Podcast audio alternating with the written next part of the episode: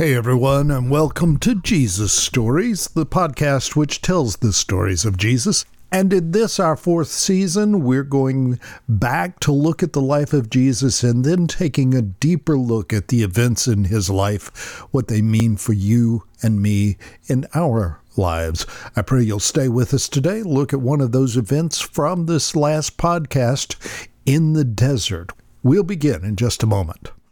Allow me a moment to remind you that this podcast comes your way thanks to your support in prayer and from your pocketbook. Thank you for that support. If you'd like to join us, you may find out how to support us by visiting my website, jesusstories.info. Click on the Support This Podcast tab and choose your method for joining this effort. Did you know this podcast reaches all over the world. We've been downloaded in 141 countries, average almost 3,500 listens per month. That was just in the month of October. Won't you help us to continue to spread this message across the world? You just visit jesusstories.info, click on the support this podcast tab. I'd love to hear your comments about what and how we are doing. You might even want to talk and ask a question or two. If so, just visit the website, jesusstories.info, click on the Talk to Us tab. You'll find several ways to connect with us there. I look forward to hearing from you.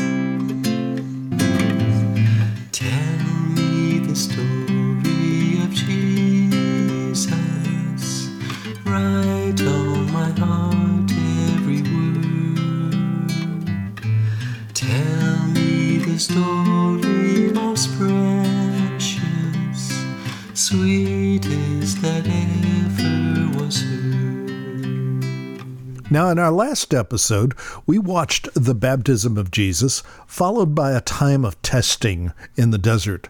Now, this testing is commonly referred to as the temptation of Jesus. And as we noted the last time, this is a confrontation between Jesus and Satan, or the devil. We noted that the devil is an angel who decided that he wanted to be Jehovah God. And because of his pride, Jehovah God threw him out of heaven and along with his followers a third of heaven a third of angels rather and into a place prepared especially for him a place that we commonly call hell from the very beginning of time from creation, the devil has been attempting to thwart God's plans for mankind. So, this confrontation between the devil and Jesus is really a test. While Jesus is God's son, he's also a man. He's a human being, and like all human beings, he is subject to the temptations and frustrations of trying to follow Jehovah God. The question is will Jesus succeed or fail in his test? It's an important test. The first time that Satan and mankind tangled, Satan won. Eve and then Adam, the first humans, were enticed to disobey Jehovah God. And for their sin, Jehovah God placed a curse on them and all of creation. And this curse still lingers today. If you've lost a loved one in death, that is a result of the curse. If you tried to grow vegetables in your garden and found it hard, that's a result of the curse. If your job is hard, that's a result of the curse. It's pervasive. How will it be broken? It can only be broken through the life, death, and resurrection of Jesus Christ and our submitting our lives to Him. But first, Jesus must meet Satan directly, and he must win. So Jesus is led from his baptism into the desert by the Holy Spirit, Jehovah God's presence here on earth. And Jesus prepares for this meeting. Listen to Matthew's description from chapter 4 of his book. Then Jesus was led by the Spirit into the wilderness to be tempted there by the devil. For forty days and forty nights he fasted and became very hungry. That's verses 1 and 2. We talked about fasting in the last podcast episode. It's abstinence, usually from food, to use that time to focus on the task ahead and the one who can get you through that test. It is, in this case, Jesus fasts 40 days and nights. Now, can you imagine going without food or water for that long? Note that Jesus is not the only one who has fasted that long. Scriptures tell us that Moses fasted for that period when he was on Mount Sinai receiving the law. You can find that in the book of Deuteronomy, chapter 9. So Jesus fasts, and when Satan arrives, he is ready. Before we actually look at these confrontations, let me give you one other observation. If you've listened to the previous episode, you may recall that all of the temptations Satan offers to Jesus are met with scriptures. All of the scriptures go back to the story of the nation of Israel living in the desert after they have been freed from their slavery in Egypt, the story of the Exodus. For an observant Jew reading Matthew's account of these encounters with Satan, he would be drawn back to that story. The lessons that God taught Israel in that story would be the same that Jesus is teaching us here in this encounter in the desert.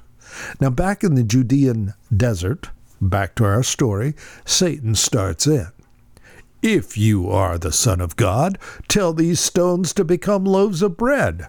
And actually, while this is what you read in most translations of the scriptures, it has a slightly different nuance in the original Greek. Satan says, Let's say, for argument's sake, that you are the Son of God. And then, of course, he accuses Jehovah God.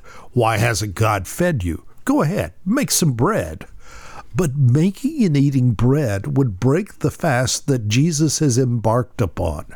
And Jesus responds with a scripture quotation from Deuteronomy. No, he says, the scriptures say, people do not live by bread alone, but by every word that comes from the mouth of God. This scripture comes from a lesson in the desert. Believe it or not, on patience. The people of Israel were thirsty. After three days in the desert, they find water that is bitter and complain to Moses, who takes the complaint to Jehovah God. God turns the bitter water into sweet so that it would be palatable. But if they had waited, just up the road was an oasis with twelve springs of sweet water along with shade, but they wanted water and wanted it now. Satan wanted Jesus to turn the stones to bread now, when just waiting for what God would provide would be much better. Later, he was ministered to by angels. Jesus was patient. What about us? Are we patient? As Jesus followers, are we willing to wait for Jehovah God to provide for us? Or are we trying to outdo Jehovah God? Do we work when we could be with family? Do we allocate the resources given to us to sustain us or to entertain us? How much time do we spend seeking Jehovah God and His will for us versus time with our phones or our TVs? If you're not a Jesus follower, know that Jehovah God provides for you too. Jesus reminds us that He provides both sunlight and rain for everyone, whether you follow Him or not. We have air to breathe and an earth to enjoy, regardless of our level of belief. The temptations continue. Matthew narrates the next temptation. Then the devil took him to the holy city, Jerusalem, to the highest point of the temple, and said, uh, Let's say that, you are the Son of God, jump off. For the scriptures say he will order his angels to protect you, and they will hold you up with their hands so you won't even hurt your foot on a stone. Satan tries the subtle approach, you see. Since Jesus is using Scripture, Satan decides to use Scripture as well. But in his approach, Satan twists the Scripture to say something that it really doesn't say. He quotes part of Psalm 91, and he leaves out the part that he doesn't like. See, it starts out like this if you make the Lord your refuge, if you make the Most High your shelter, no evil will conquer you, no plague will come near your home. Note the conditions here. If you make the Lord your refuge, if you are a follower of Jehovah, then he provides protection. The psalm does continue, for he will order his angels to protect you wherever you go. They will hold you up with their hands so you won't even hurt your foot on a stone. Of course, Jesus is a follower of Jehovah. He is Jehovah God's Son, and he will receive Jehovah's protection. But Satan is not after Jehovah's protection. He wants Jesus to prove that Jehovah will do what he says he will do. In other words, deliberately put yourself in a precarious position and let Jehovah extricate you from it. Jesus answers with correctly applied scripture. The scriptures also say, You must not test the Lord your God. Again, Jesus is quoting scripture from the book of Deuteronomy. You must not test the Lord your God as you did when you complained at Massah. This takes the astute Jewish reader back to Israel's time in the desert. Again, in both Exodus 16 and 17, the people of Israel are hungry or thirsty and are complaining to Moses about their want. They had not learned their lesson from their first encounter with thirst. Jehovah God is losing patience with them. Just check out Psalm 78, you'll see what I mean. There really are two lessons to learn from this temptation. The first revolves around the use of Scripture. Whether you're a Jesus follower or not, when you hear Scriptures quoted by anyone, do you check them for accuracy or context? Does the meaning assigned to them match what you read? I hope you do have a Bible available to you. If it doesn't match the context and if it isn't accurate, then that message is suspect, isn't it? The second involves the first temptation. We said that Jehovah God makes provision for everyone, and there is special provision for those who are Jesus followers. But sometimes we worry about the provision. Jesus tells us later not to worry. The Apostle Paul wrote, Don't worry about anything. Instead, pray about everything. Tell God what you need and thank Him for all He has done. Then you will experience God's peace, which exceeds anything we can understand. There is no need to test Jehovah God. He wants to bless us. And again, Matthew continues with the last temptation.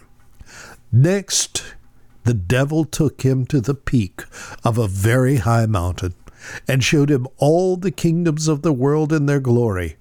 I will give it all to you, he said, if you will kneel down and worship me. Luke also tells of this temptation, and in his telling, the devil's challenge is this I will give you the glory of these kingdoms and authority over them, the devil said, because they are mine to give to anyone I please.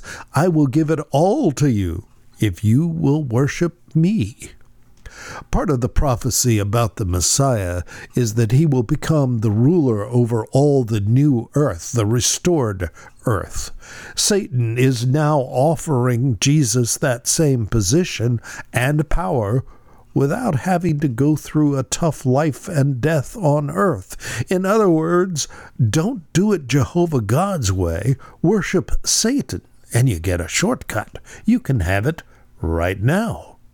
Jesus answers from Deuteronomy 6. This is the scripture.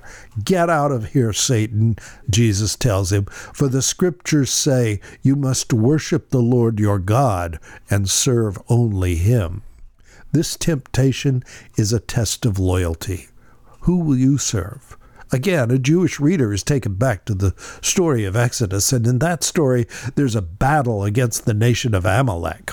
While in the battle, the soldiers could look up and see Moses, their leader, holding his staff, a symbol of the power of Jehovah God, over his head.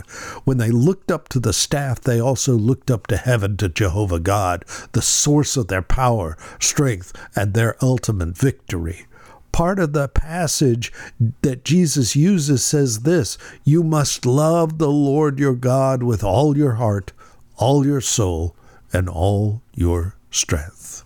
For you, Jesus followers, and for me as a Jesus follower, I think the question is straightforward. Do we love Jesus and Jehovah God with all our heart, soul, and strength. Jesus told us, If you love me, you'll keep my commandments. If you're not a Jesus follower, Jesus is reminding you that he wants all of you heart, soul, and mind. And finally, for all of us as Jesus followers, I want to remind you of the words of James, Jesus' brother. Temptation comes from our own desires. In other words, temptations comes from being focused on ourselves. You remember the story of the first humans, Adam and Eve? focused on a fruit. It looked delicious, and Eve said she wanted the wisdom it would give her. In other words, Eve was looking at the benefit she thought she would receive. She wasn't thinking about what Jehovah God offered her right then. She was thinking about her own desires. James continues Temptation comes from our own desires, which entice us and drag us away. These desires give birth to sinful actions, and when sin is allowed to grow, it gives birth to death. Our desires entice us, lure us away from Jehovah, resulting in disobedience to his way and ultimately death. Note the tense here. James wrote this using the present tense. It happened in his time, and it happens in our time. It doesn't happen in a vacuum. Satan is still here, and he's still attempting to lure us away from Jehovah God. We don't necessarily see him or his demons, but their actions are real and dangerous to the spiritual health of those who are not following Jesus. But as we will see, Jesus will confront and defeat them and I'll tell you about that in just a moment. But let me remind you one more time that your support and prayers make this podcast happen. Thank you. If you'd like to join this effort to spread the good news of Jesus around the world, visit my website, jesusstories.info. Click on the Support This Podcast tab and choose how you'd like to help us out. That's jesusstories.info. Next episode, I'm going to introduce you to a new friend of mine. He is a young man who has dealt with Satan and his demons, and he has a remarkable story to tell us. You can begin to hear it next time on the Jesus Stories podcast. That'll be the next time. See you then. God bless.